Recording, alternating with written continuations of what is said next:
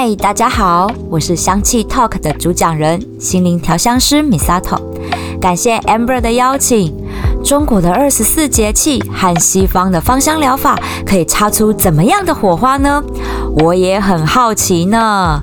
中国文化博大精深，我们都是龙的传人啊，当然一定要学习老祖宗的智慧哦。那西方的芳香疗法也是西方老祖宗的智慧。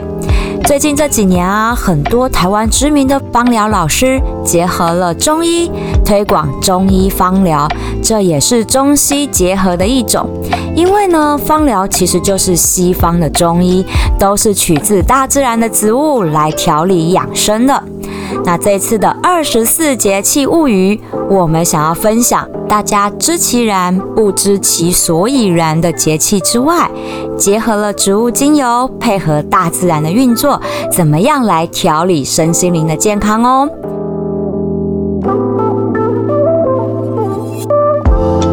是命理还是歪理？让我们来好好梳理。嗨，我是 Amber 安博黄。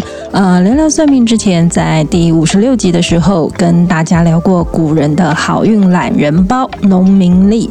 我们知道了古人是如何制定历法的，同时，农民历不只是对古人的生活作息有影响，即使到了现在呢，我们也都还在使用这本千年的历法书。